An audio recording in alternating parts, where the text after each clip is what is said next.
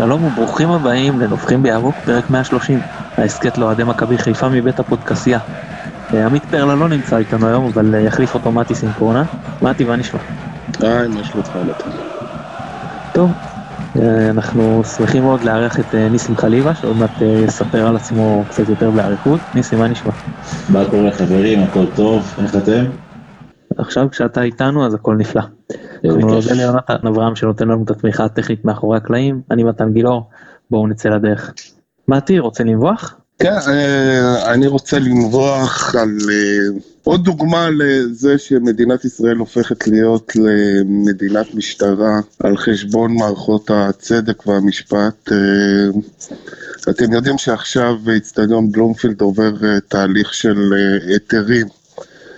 כל הרשויות מתכנסות לאשר את האצטדיון, והמשטרה שבאה אתמול או שלשום לאשר את האצטדיון, ביקשה לאשר את כל השערים באצטדיון. וכשהיא ביקשה לאשר את כל השערים באצטדיון, איגוד השופטים לא אמר מילה אחת, למרות שיש לו ור, ולמרות שבעצם חוקת הכדורגל היא זו שקובעת ששופט צריך לאשר את השערים באצטדיון ולא המשטרה, וזה חבל מאוד שזה קורה אצלנו במדינה שלנו.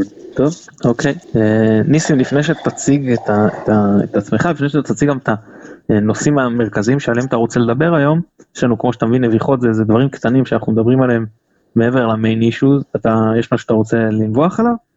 יש דבר כזה נביחה חיובית? בוודאי, בוודאי. עם קשקוש בזנב אנחנו כן, כן, אני, אני משתדל, אני משתדל להיות אופטימי בלי קשר לכל העשייה שלי, כזה אני אופטימיסט. אני רוצה לתת אה, קודם כל נביכה לשחקן אה, ליגיונר בכיר תומר חמד, שממשיך לטייל באנגליה ולטייל במחרות בקטע החיובי, וחתם אה, בצ'ארטון. כיף לראות את השחקן הזה, כיף לראות אותו כאחד... אה, שגדל במכבי חיפה כשחקן אה, מכבי חיפה לשעבר, כיף לראות את ה...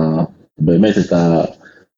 אני קורא לזה את ההשקעה האינסופית שהבן אדם הזה בקריירה שלו, למרות כל המגבלות שיש לו מבחינת אה, תחרות וטכניקה, אפילו מול שחקנים אחרים בליגה, גם בפרימייר ליג שהוא שיחק וגם בצ'מפיונשיפ. והנביחה השנייה החיובית זה לשון וייסמן, שהוא מבחינתי, כשאני מסתכל עליו, הוא סוג של אה, מיני תומר חמד, הוא מאוד מזכיר לי אותו גם באופי, גם בממד הפיזי, גם בגישה למשחק, מבחינת, אה, מעבר לכדורגל, מבחינת מקצוענות, מבחינת אה, ההבנה של המשחק והרצון להשתפר, ואני בדיוק מסתכל פה על הדף, אה, על העמוד שחקן שלו ב Transfermarkt, וקופץ לך ארבע הופעות ושבעה שערים, שחקן ישראלי באוסטריה בוולסברגר, למי שלא יודע, אז אה, כיף לראות, אז זו הנביחה החיובית שלי לתומר חמד ושון וייסמן, הירוקים לשעבר. יפה מאוד, אני מצטרף שחקו גדול לשניהם. אני גם אה, אנבח שני דברים אה, קצרים דווקא שליליים. אז הראשון זה רועי קהת, היו אוהדים שבמשחק הדירוג של גביע הטוטו שרקו לו בוז, ואני באמת לא מצליח להבין על מה. בחור היה אצלנו כמה שנים, אין ספק שהוא לא היה מספיק טוב, אני, אני בכלל לא בא ל... מה שנקרא לערער על העניין הזה. הוא אוהד של הקבוצה, הוא בא למועדון, הוא התנהג בצורה מאוד מכבדת, הוא נתן הכל על המגרש, כל הזמן, זאת אומרת, אי אפשר לערער, אני לא נמצא באימונים, אבל מידת ההשקעה שלו במגרש הייתה ראויה להערכה. זה מה שמצפים משחקן, אבל אצלנו בליגה זה לא תמיד טריוויאלי. הוא היה נראה שהוא מתנהל בצורה מקצוענית ומבחינת אישיות הוא היה נראה לי אישיות ווינרית בכוונה של הוא לא מוותר אף פעם זה לא שחקן שאם הקבוצה סופגת נכנס לאיזה מראה שחורה ו- ומפסיק לנסות לו הוא כל הזמן ניסה אה, לה- להמשיך ולנצח. נכון זה לא לא עבד כל כך טוב. מה בעצם על מה שורקים לו בוז כאילו מה המסר שאני לא מצליח להבין את האוהדים מה להגיד לו לא היית מספיק טוב אז כאילו בוא נרד עליך מה. בכלל העניין הזה אני לא מצליח להבין את הטענות לשחקנים שלא מספיק טובים. כאילו זה לא איזה מקרה על אירן עטר שבא ובאמת לא, לא עשה מספיק כדי שהקבוצה תנצח. פה קיאט, אני מדבר לא ניסה מספיק כדי לעשות מספיק כדי שהקבוצה תנצח. קיאט ניסה.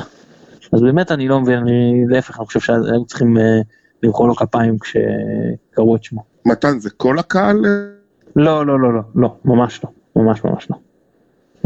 בודדים אבל עדיין כאילו גם אותם אני נראה לי שזה חבל מסכים איתך, לא, לא מתאים בעליל, במיוחד לקהת שהוא ספורטאי למופת אה, לפי דעתי. כן, והדבר השני שרציתי לדבר עליו זה מועדי המשחקים, שאני מבין למה רוצים לחכות עם, הלאה עם יתר המחזורים, כי רוצים לראות אם הפועל באר שבע ובני יהודה תעפילנה לשלב הבתים, ואז זה שלב, אה, מן הסתם מחייב לשבץ אותן בימים מסוימים, אבל למה אין כבר את ה... אנחנו ביום שלישי בערב, ועוד אין אה, מועד למחזור המשחקים השני שעוד שבוע וחצי. יודעים שהם ישחקו בפלייאוף, אין פה שום הפתעה. אף אחד לא יופתע כשהוא יגלה שביום חמישי אה, הבא הוא יראה אותן אה, משחקות באירופה. וגם יודעים אם זה יהיה בבית או בחוץ. כאילו, מה מונע מהם לפרסם את הלו"ז? מה, רצון לראות מה יקרה בסיבוב הראשון? במחזור הראשון סליחה, זה מה שישפיע. כלומר אם, אם נגיד סתם דוגמא מכבי תפסיד לרעננה זה ישנה את ה, אה, כמה יוקרתי יהיה הדרבי החיפאי או לחלופין אם היא תנצח זהו אז היא רצה לאליפות וזה משחק מרכזי כאילו מה זה השטות הזאת.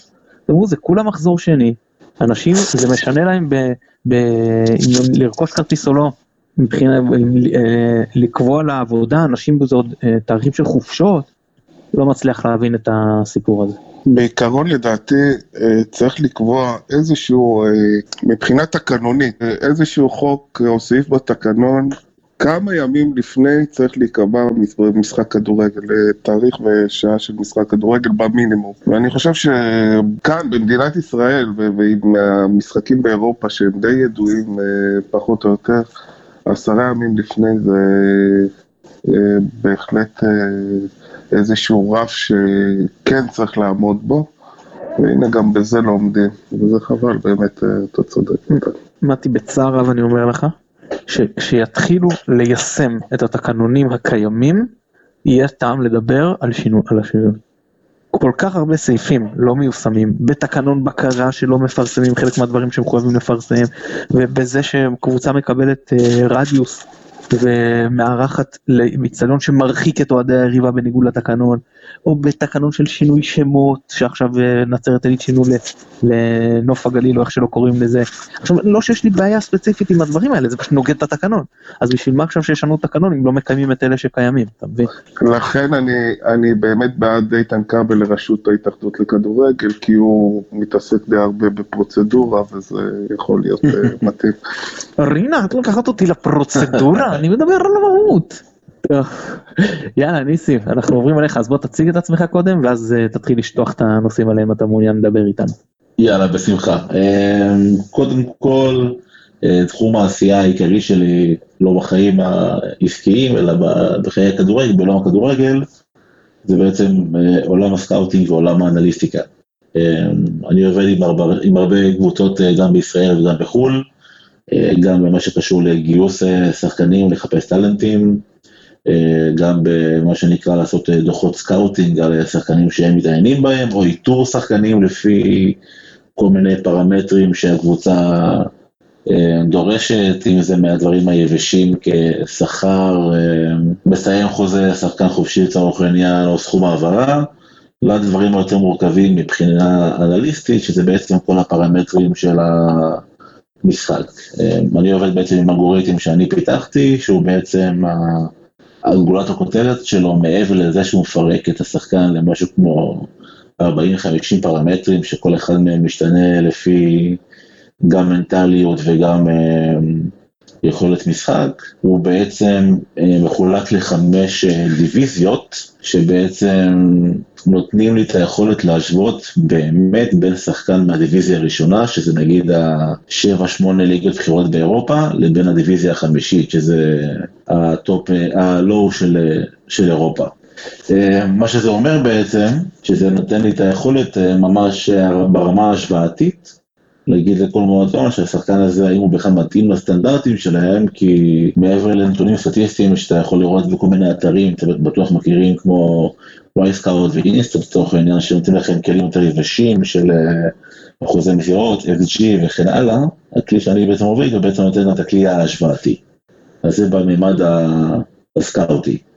ובממד האנליסטי עבדתי גם בעבר במחלקת הנוער של הפועל באר שבע, וכרגע אני עושה את זה כפרילנס לכמה קבוצות גם בארץ וגם בחו"ל, שזה בעצם ממש דוחות שמבקשים אה, על בסיס אה, שבועי או חודשי ליריבה מסוימת או להתכונן למשחק מסוים, בדרך כלל זה לפני גביעים, שזה, שזה יריבה שמתכוננת בצורה אחרת, אז אני בעצם מכין להם דוחות אה, וידאו, דוחות אנליסטיים, גם ב-PDFים כמובן וגם בווידאו, שבעצם מראים את כל היריבה מאלף עד תף. ברמת העיקרון, עולם האנליטיקה בכדורגל הוא פשוט עולם של אה, זיהוי תבניות ולדעת איך קבוצה זזה בהגנה, בהתקפה, איך היא חושבת, איך היא מגיבה, וככה אתה בעצם לומד את הנקודות תורפה ונקודות חוזקה של כל קבוצה, ואני בעצם מייעץ למאמנים ספציפיים איך אפשר להשתמש בכלים האלה, גם בממד ההגנתי, האסטרטגי, אה, זה ממש סט כלים שלם שאם המאמן הוא מספיק open minded ורוצה להשתמש בזה, הוא יכול לעשות המון המון שינויים שהם גם לכאורה אפילו בלתי נראים בטקטיקה, אבל באסטרטגיה הם אה, משנים לחלוטין את כל החשיבה למגרש של השחקנים. אז זה ככה בגדול על, ה, על העולם של ה scouting והאנליסטיקה, או אנליטיות קוראים לזה. מה שאני חשבתי עליו לדבר איתכם היום זה בעצם על מרקו בלבול. גם על המשחקים, צוות המשחקים מול אה, שטרסבורג, ובעיקר האמת נגד המשחק, אה, על המשחק האחרון נגד אה, נתניה, שהוא בעיניי נתן קצת תובנות לחשיבה של בלבול ומה ש... שהולכים לראות נראה לי בעונה הקרובה בסמי עופר בכלל במשחקי חיפה. אני אתחיל קודם כל בחשיבה האסטרטגית, ממה שאני לפחות ראיתי. בלבול, זה רק בעצם מן הסתם יודעים, בלבול מעורב בשיטה של השלושה בלמים. אה, אני די מביא אותו בהרכב הזה הנוכחי, כי יש לו שני מגנים שהם מאוד מאוד טובים ברמה של הליגה שלנו מבחינה התקפית. וברמה, בתחום ההגנתי, באזור ההגנתי, הם, אה, יש להם יותר חולשות מאשר אה, חוזקות. אז כל הרעיון של שלושה בלמים זה בעצם לחפות על הבעיה ההגנתית של אה, מבוקה מצד ימין ושל סן מנחם שאותו אני אישית מאוד אוהב בצד שמאל. אבל ניסים, יש פה שני עניינים. מצד אחד אתה אומר שמרקו בלבול מאוהב ב-532, ומצד שני זה אולי חיפוי. השאלה פה באמת שנשאלת היא, מה זה אצלו? האם הוא באמת חושב ש-532 זו שיטת כדורגל מוצלחת אה, לעתיד שאפשר ללכת איתה? או שזו זה החזרה לעמדות מוצא של אה, מרקו בלבול בגלל כל מיני מגבלות של אה, מכבי ושל שחקנים במכבי. אה, אני חושב שזה שילוב, כי קודם כל כשאתה מגיע לקבוצה, אז אתה לא יכול לשחרר 11 שחקנים ולהחתים במקומם 11 אחרים. אז אתה בעצם משתמש עם הכלים שיש לך ועושה את כל הטוויקים לראות איך אתה יכול לחזק את הסגל הקיים שלך. מכבי חיפה היא קבוצה, מי כמוכם יודע, בעייתית באזור ההגנתי. אז אני חושב שזה גם ראייה, מה שנקרא, על מה שיש לו ביד, אבל גם ברמה הכללית הרחבה יותר, אה, לצורך העניין לפני שבוע וחצי עשיתי אה, סוג של אה, מאמר על מרסלו ביאלסה בלידס. והוא גם שם, הוא לקח את ה... הוא היה פעם חסיד של ה-343 ולקח את זה ושינה את זה, ועכשיו יצר שיטה שזה שלוש, אחד, שלוש, אחד, כאילו משהו ממש ממש משוגע, שלושה בלמים, שני שחקני אגף שחורשים כל הזמן,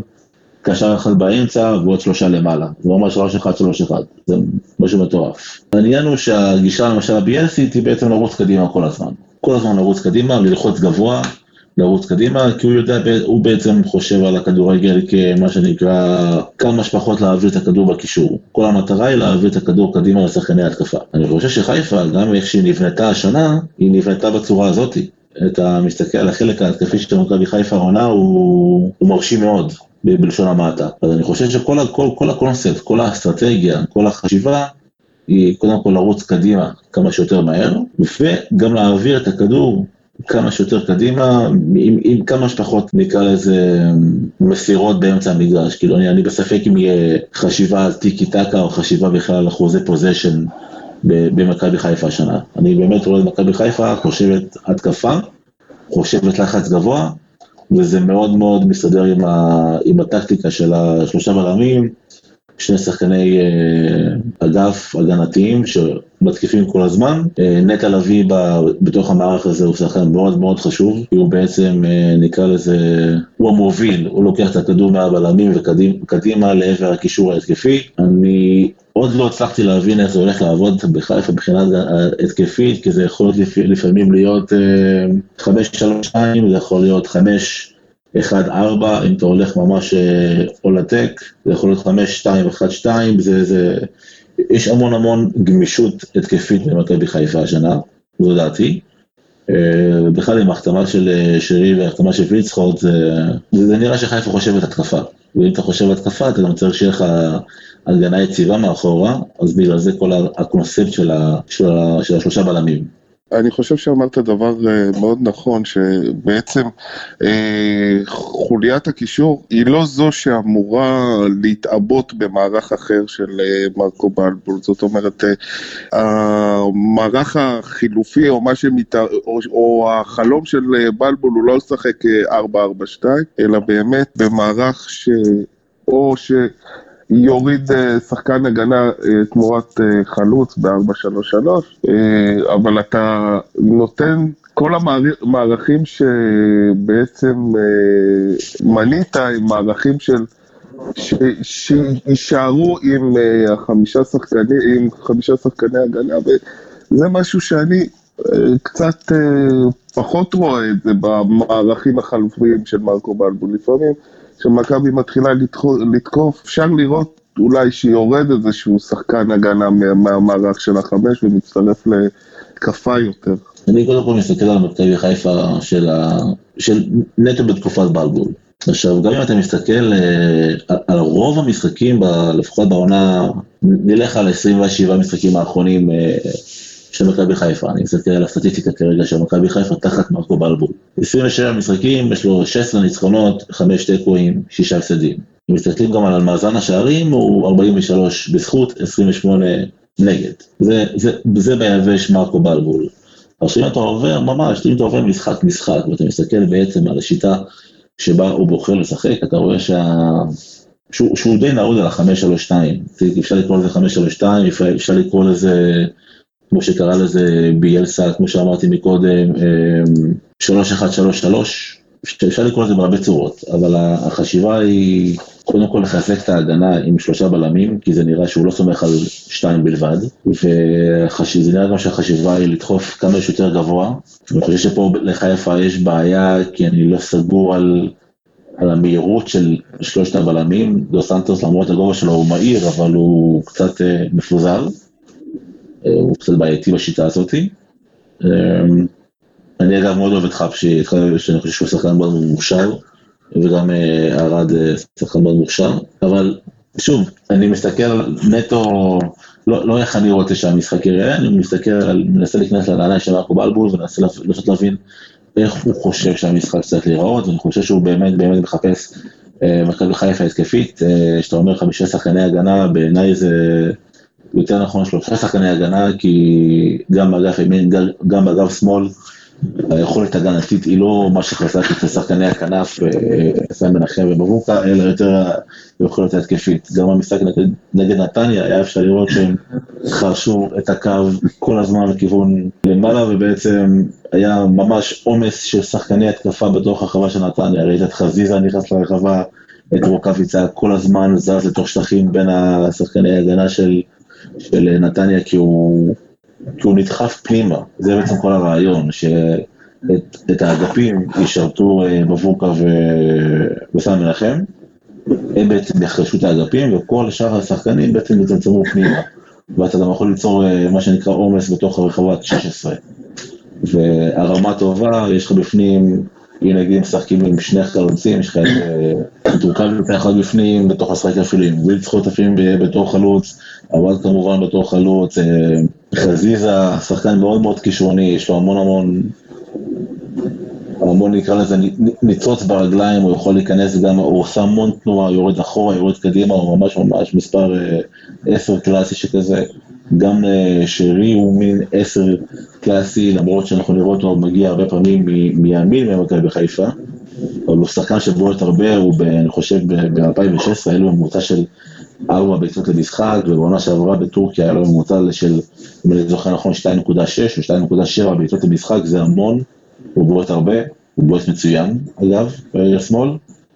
זאת אומרת שחיפה אני חושב שהיא מצוידת, היא מאוד מאוד מצוידת ברמה ההתקפית ויש לה את היכולת ליצור מסה בתוך ה... בתוך ה-16 של היריב. קודם כל אני מסכים מאוד עם הניתוח שלך, אה, אני גם התכוונתי ואני ארחיב על זה, יש לי בלוג ואני ארחיב על זה אצלי, יש עוד כמה דברים שאני רוצה לגעת בהם, בכל הסיפור הזה של למה בסופו של דבר זה די הכרחי מבחינת בלבו לשחק ב, בשלושה, עם שלושה בלמים, ולמה הוא, וככה הוא בנה את הקבוצה, זה לא שאתה, יש פה איזה גזירת גורל, כי בסופו של דבר שחקני רכש שהביאו, אה, הקיץ, הם פשוט מתאימים גם למערך הזה יותר. נכון. אה, ועכשיו רגע, הערה אחת שאני רוצה להגיד, זה שהבלמים סך הכל די מהירים. דו סנטוס, גרשון וחבשי מהירים לעמדה, ארד, בסדר, הוא לא מאוד איטי, הוא גם לא מספיק מהיר, אבל כאחד, בטח כאחד מתוך שלושה זה לא מאוד מורגש. אבל, נכון. אבל השאלה היותר מרכזית שאני רציתי לשאול אותך, אוקיי. יש, יש כל ה, אה, ארבעת הבלמים היום בסגל, אני שם רגע את שי בן דוד בצד, הם יודעים לשחק בלם צדדי במערך של שלושה, בסדר, מי יותר, מי פחות, מי, מי יותר נוח לו שיטה של מתגונן, יותר נוח לו בקבוצה יוזמת, אני שם את זה. אז אף אחד מהם לא יודע בצורה מספיק טובה לשחק את הבלם האחורי, את הבלם האמצעי. מי שעשה את זה מצוין זה אתיין ריינן. גם מבחינה הגנתית, בחיפוי, הוא, הוא היה איטי, אז היה לו גם קושי באחד האחד, אבל מבחינת החיפוי היה שחקן מאוד חכם שידע לעשות את זה, וגם מבחינה של בניית התקפות, שאתה משחק עם, אה, עם אה, שלושה בהגנה, אתה לא יכול שהקשר האחורי יהיה עוד שחקן שבא אחורה לקחת את הכדור. ואז היה לך ליברו שבונה את ההתקפות, הוא עשה את זה הרבה יותר טוב מכל אחד מהבלמים שיש היום בסגל.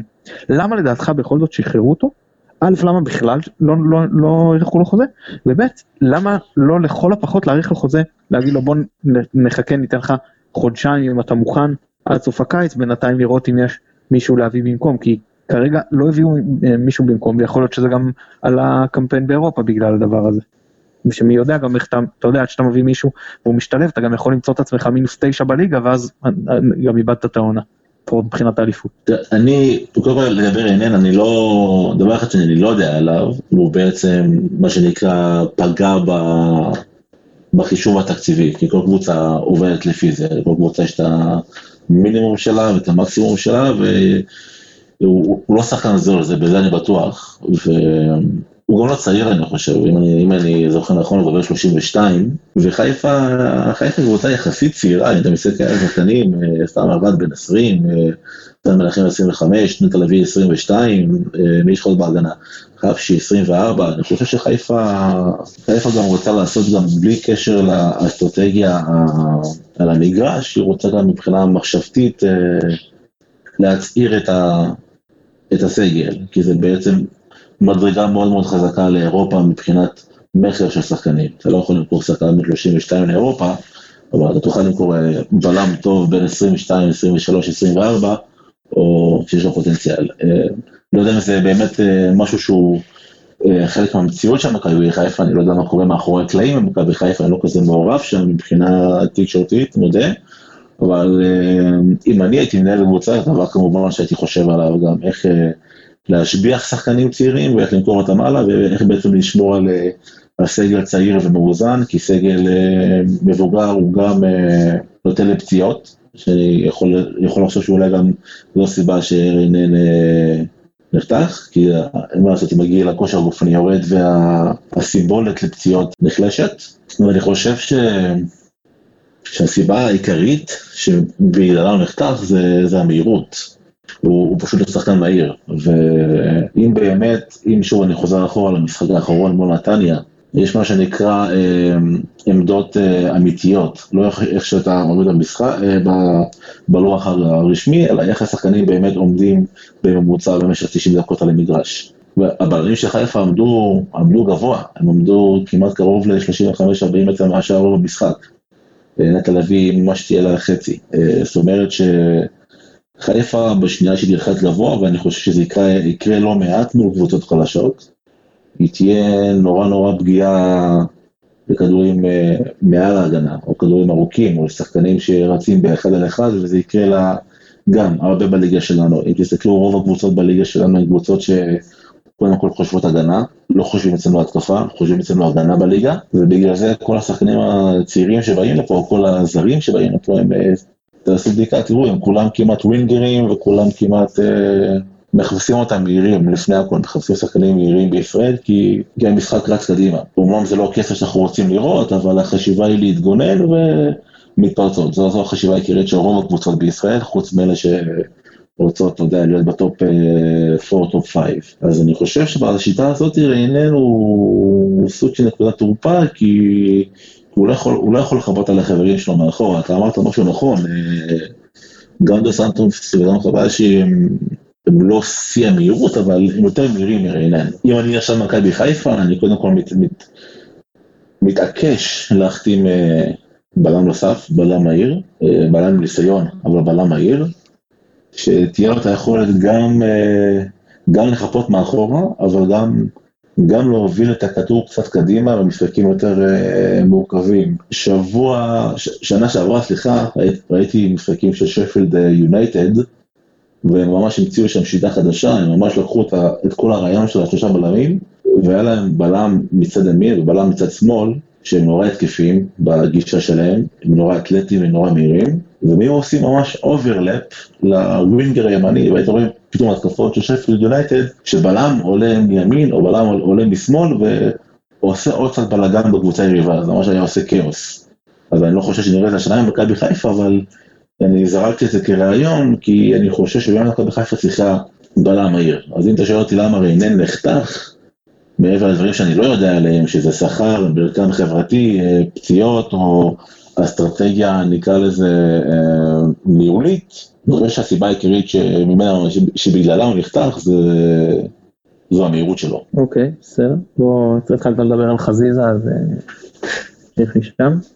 אה, חזיזה קודם כל הוא שחקן מאוד מאוד מאוד מוכשר, גם מאוד צעיר אגב, והוא משחק ממש על המשבצת של אה, מספר 10, המשבצת שקצת אה, נעלמה מהכדורגל העולמי, אבל הוא נורא תזזיתי, זאת אומרת שהוא זז המון לשטחים ריקים, הוא יורד אחורה, יורד, הוא נכנס פנימה, הוא הולך לצדדים, זאת אומרת שהוא לא, הוא לא עומד באותה נקודה, הוא לא מחכה לכדור, הוא הוא מאוד מאוד נייד בגישה שלו. אז אם אני, אם אני, במשחק האחרון למשל, זה היה נראה כמו 5-2-1-2, שאשכנזי ו...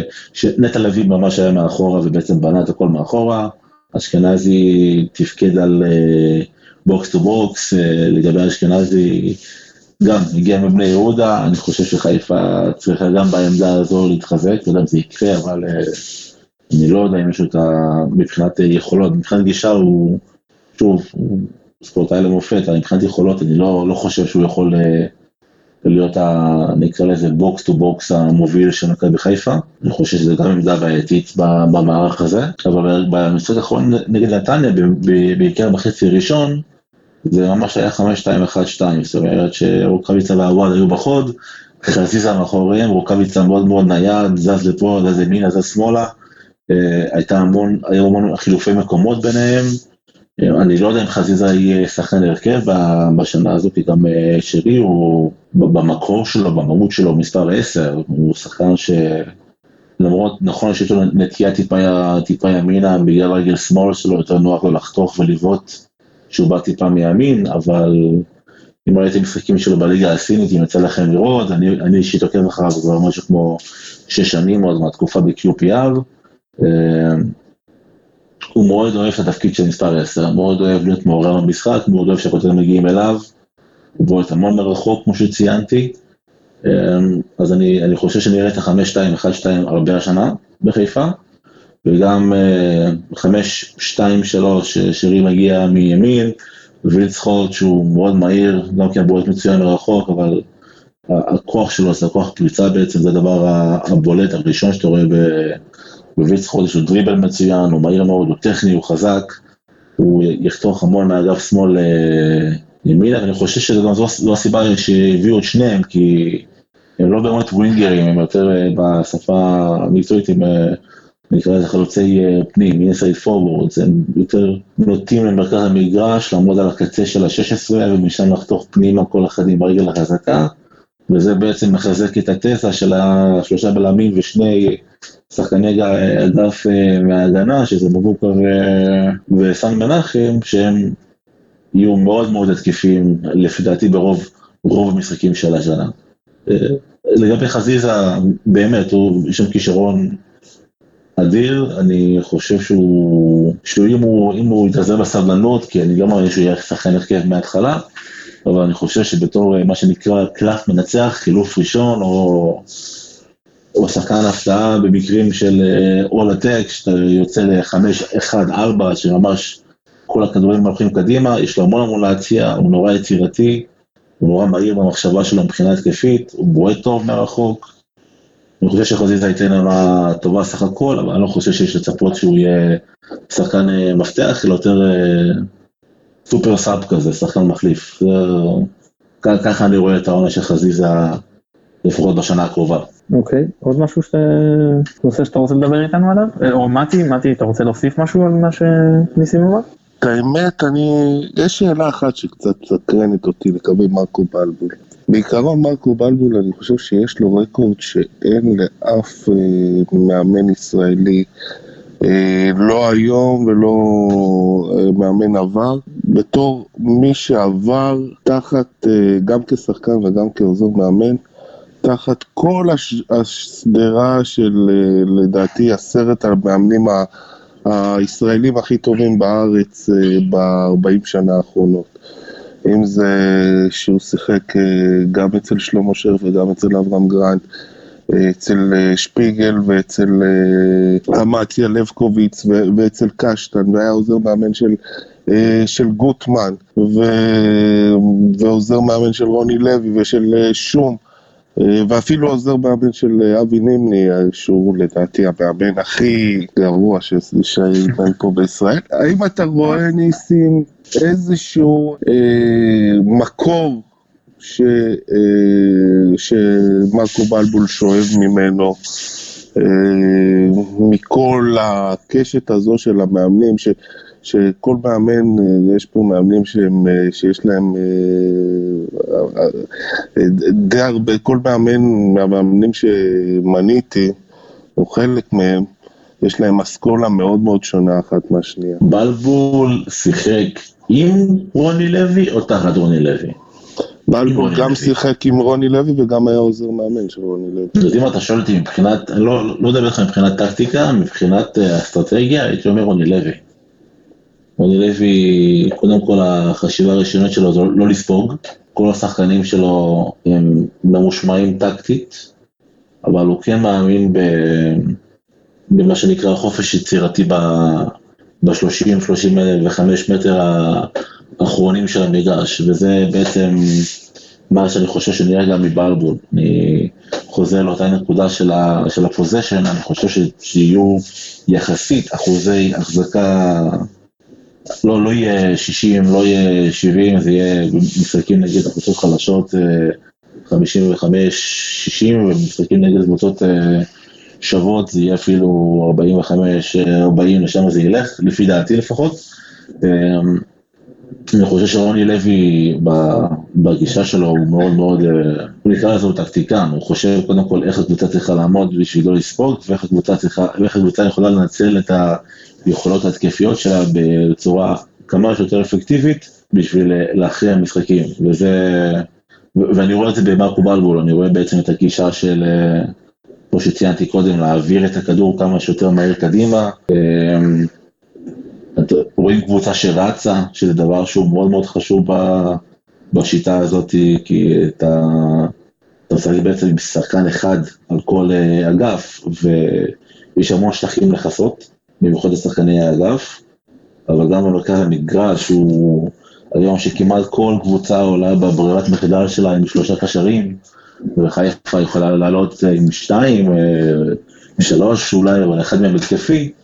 אז השחקנים מהאגף יצטרכו לדעת מתי להיכנס פנימה ולעשות את כל התיקולים שלהם ולכסות על האמצע, אז אנחנו נראה קבוצה מאוד מאוד רצה, וזה גם מחזיר אותי עוד פעם לשחרור של, של רנן, אני חושב בעצם שחיפה תהיה השנה קבוצה נורא נורא אקטיבית, נורא רצה, נורא נורא אגרסיבית בגישה שלה, זה מאוד מזכיר לי את הכדורגל של, הכדורגל הטוב של רוני לוי, ואני חושב שמרקו בלבול אם אתה מדבר איתי על השראה, לא, לא, לא חשבתי על זה לעומק, אני מודה, אבל אם אני ככה שולף מהארכיון שלי בראש את כל המאמנים שציינת, איך הם שיחקו, אני רואה קווי דמיון לפחות ברמה האסטרטגית אה, ביניהם. אני, ברשותך שני דברים, אני אתחיל דווקא מהסוף לגבי הקבוצה רצה, אז אפשר באמת לדבר על יכולות, אבל גם סן מנחם בשמאל, מבוקה בימין, וגם אה, לביא ואשכנזי באמצע, שחקנים שעובדים. זה ממש, הטיקט אולי של השחקנים האלה, זה, לפחות של שני הקשרים האלה, זה עבודה. אתה יודע שתקבל מלביא ואשכנזי, אתה לא יודע, לא, לא בהכרח תקבל מהם, אפשר לערער על האיכות, אתה יודע שתקבל מהם קילומטראז', אתה יודע שתקבל מהם לחץ, כי אין פה ספק שהם ייתנו לך יותר משני שחקנים ממוצעים באמצע מבחינת אה, אה, תפוקה ש, של, של עבודה, של כיסוי שטח, של לחץ וכיוצא בזה. לגבי מה שדיברת על רוני לוי, אז הוא עבר איזושהי טרנספורמציה. אני אזכיר לך שבעונות הראשונות שלו, העונות שהוא זכה באליפויות וגם לאחר מכן, הקבוצה החזיקה הרבה בכדור. אפילו במשחקים נגד בית"ר ירושלים של אה, גיא דמק, הקבוצה החזיקה יותר בכדור מבית"ר ירושלים, היה קישור מאוד חזק עם אה, עידן טל ובדיר, אה, זנדברג, בוקולי, רוסו בחלק מהזמן, יניב קטן שהיה לפעמים קשר לפעמים חלוץ. היה קישור מאוד מאוד דומיננטי. אני חושב שאיפשהו נחווה בקמפיינים הראשונים באירופה, גם נגד רוזנבורג וגם נגד מלמו, שהוא אמר, כאילו אני הולך יותר אופורטוניסטי ובקמפיין שהוא היותר טוב שלו שהגיעו לשמינית גמר גביע וופא כבר ראית קבוצה שפחות מאוהבת בכדור שמוכנה לתת יותר ליריבה. אז אני מתחבר למה שאתה אומר פה לפחות מהבחינה הזאת נראה שבלבול אם, אם אכן הוא שואב את ההשוואה מרוני לוי זה יותר מהגרסה טיפה יותר מאוחרת של רוני לוי ויותר מהגרסה אני אפילו אדגיש על זה האירופאית מאוחרת יותר אם אנחנו מתייחסים לפחות לקדנציה במכבי. זו חשיבה מעניינת אני אתה יודע אני, אני בין ה-38, לזכור אחורה את השנים האלה של רוני לוי, אני רק זוכר את, ה, את זה במעורפל. אמ, אבל כן, יש בזה משהו, זה גם, זה גם גישה שהיא קצת, אה, היא פחות יפה לעין, לא ספק, והאמת היא שאתם, אתם יושבים במגרש שבוע אחרי שבוע. איך, איך הקהל מקבל את זה, את הרעיון של פחות שליטה בכדור בעידן של... של פוזיישן וטיקי טקה וגוורדיולה, הקהל אה, מתחבר למחשבה של קבוצה רצה? כאילו הקהל בכלל מדבר על זה? על איך הקבוצה נראית ברמה הטקטית, מעבר לרמה הניצחונית או ניצחונית? לדעתי הקהל מקבל את זה כ... בוא נגיד, אה, כמו שאמרת, אין מה לעשות, צריך לשחק ככה, כהכרה במיעוטו. קהל של מכבי לא רוצה את הכדורגל הזה, זה ברור. אבל הוא מבין שאלה הכלים שיש למרקו בלבול. דרך אגב, מרקו בלבול, בחלק מהמשחקים, אני חושב שבמהלך העונה שעברה, היו משחקים שהוא ניסה לשחק 4-4-2, או 4-3-3, אני אומר, בלי, בלי שלושה בלמים. בחלק מאוד, מאוד גדול מהמשחקים האלו הוא נכווה בגלל שלשחקנים שהיו ברשותו לא היה את ה... אה, בוא נגיד, את הכלים, והוא חזר אחורה כל הזמן ל-532. אה, הקהל של מכבי, אה, אני חושב שהוא לא, לא כל כך נהנה מהגישה, מהגישה הזו, כי הוא קהל שרוצה כדורגל ברור, התקפי וכולי. אני אגיד לך לגבי זה, מתי, ברשותך. יש משהו שאתה שם לב, אני, אני רואה את זה, אתה יודע, אני אוהד לא יום ולא יומיים. אה, מכבי, כמו שמתי אוהב להגיד, אז אני בן 35, אוהד מכבי 36 שנים. Hmm. אה, אתה רואה את זה כשבשנים פחות טובות, אז לאנשים חשוב, חשובות קודם כל התוצאות, כאילו, תביא לי כבר ניצחונות, תביא לי כבר מאבקי אליפות, כאילו, אתה יודע, אתה, אתה מרגיש את זה בקהל, פחות שמים דגש, יש את העניין, יש פה את העניין של האתוס והכל, זה פחות אה, שמים לב לזה.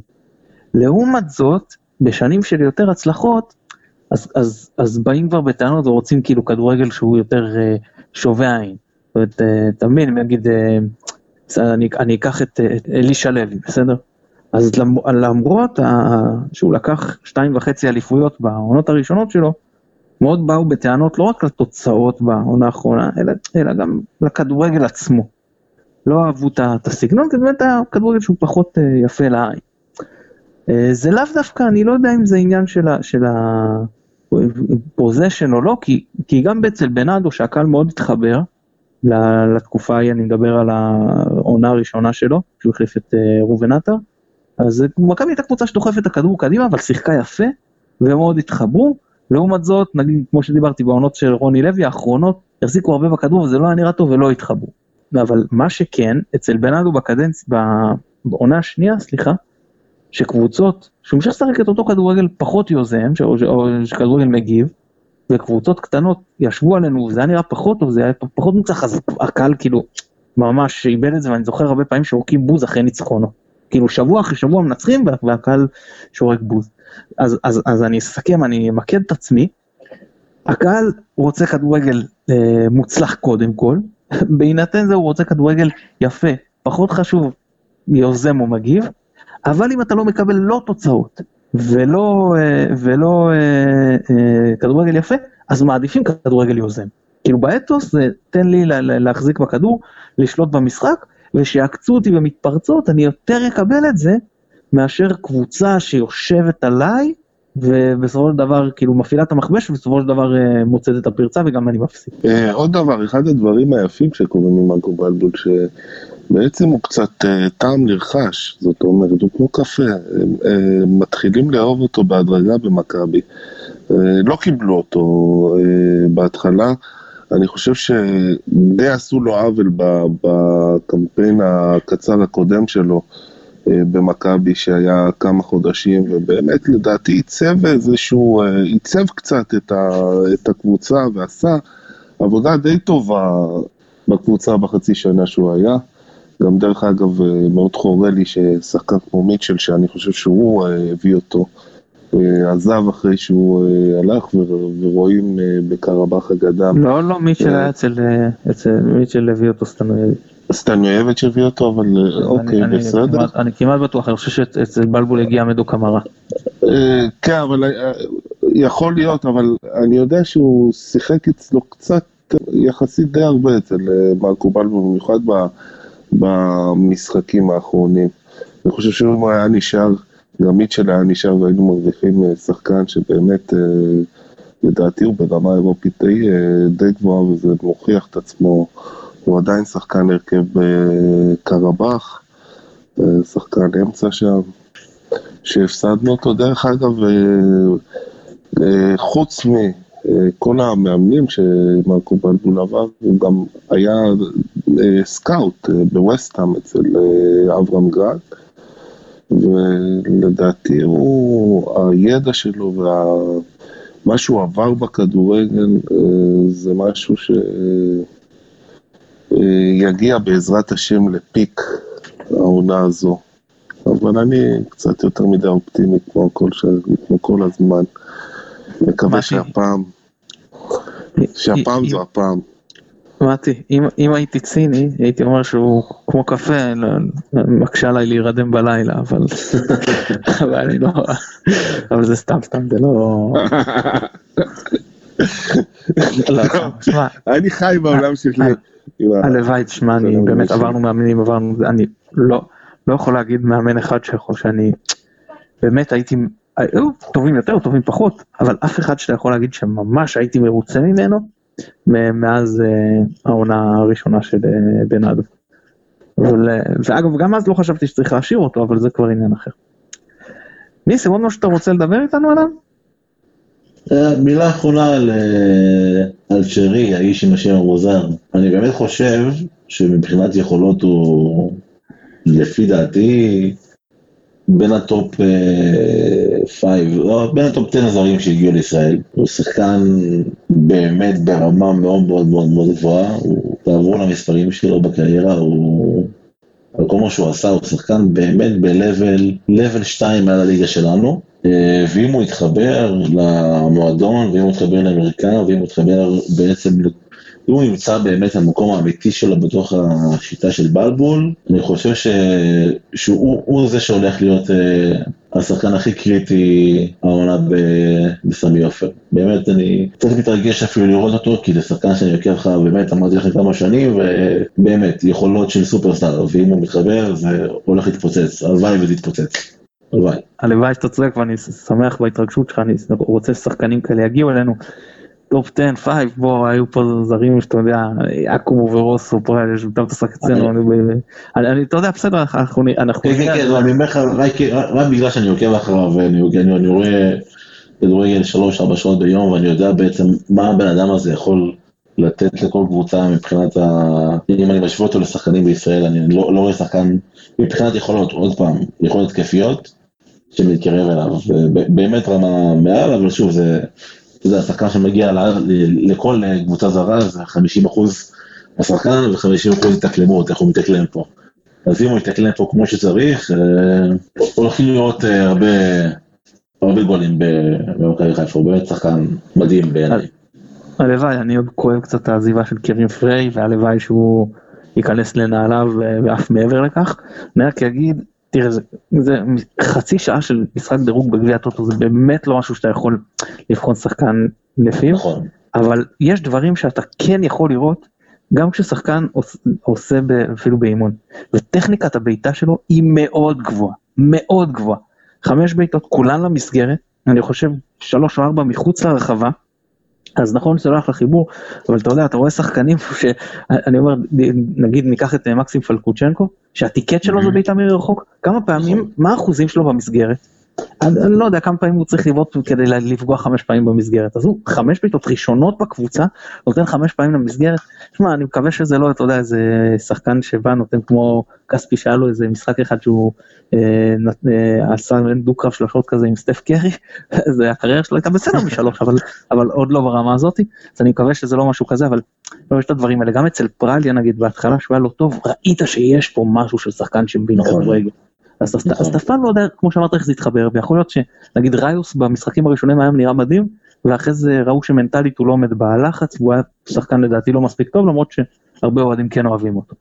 אבל אה, פה אז אני, אומר ש, ששוב, אני לא יודע, אתה אומר שמבחינת כדורגלנית שלמה הוא, הוא מדהים, והלוואי, ובאמת, כמו שאמרת, 50 אחוז זה, זה איך השחקן מתאקלם, אבל דבר אחד רק על העניין הזה, זה כבר חותם עכשיו. טכניקת בעיטה מאוד גבוהה, זה יהיה שם. הרבה מעבר, שחקן יצירתי מאוד, אני, אני, אני מאוהב בו, אני, בלי, בלי שום קשר למכבי חיפה, אני מאוהב בשחקן הזה כמה שנים, ושמח שהוא הגיע לכם, אני בטוח שאני מקווה מאוד שהאוהדים מכבי חיפה ייהנו ממנו, כי הוא סופרסטאר, במיוחד בליגה שלנו, ואולי זו השנה שבה חיפה תחזיר חזרה את הקרב אליפות, אמן, זה דבר שאני מאחל לו. הכדורגל הישראלי צריך את זה, חייב את זה. אז יאללה חברים, בואו הגענו לשלב שבו אנחנו מהמרים, אז מחזור ראשון, יום שבת, שעה שש בערב, אצטדיון אבירן, מכבי מערכת את הפועל רעננה, ניסים תן לי תוצאה. אני הולך על 2-0. 2-0 ירוק אני מקווה. כמובן ירוק. מתי תוצאה. טוב, בגלל שיש לי לימיט ב... במה שמותר לי, אז 3-0 ירוק, אבל זה רק בגלל שהופמן הכריח אותי, אין לי אפשרות אחרת. 2-1 מכבי, זה ההימור שלי, אני אתחיל, אני אתחיל אופטימי. ניסים, המון המון תודה שהתארחת אצלנו. תודה לכם. מתי, אני גם מאחל. שאתה תבוא עוד ושעמית יחזור אלינו במהרה. אמן, אמן על כל מה שנאמר פה דרך אגב, זה היה נחמד. אה, אנחנו שוב נודה ליונתן אברהם שנותן לנו את התמיכה הטכנית מאחורי הקלעים, אני מתן גילאור, תודה רבה שהאזנתם, ביי ביי.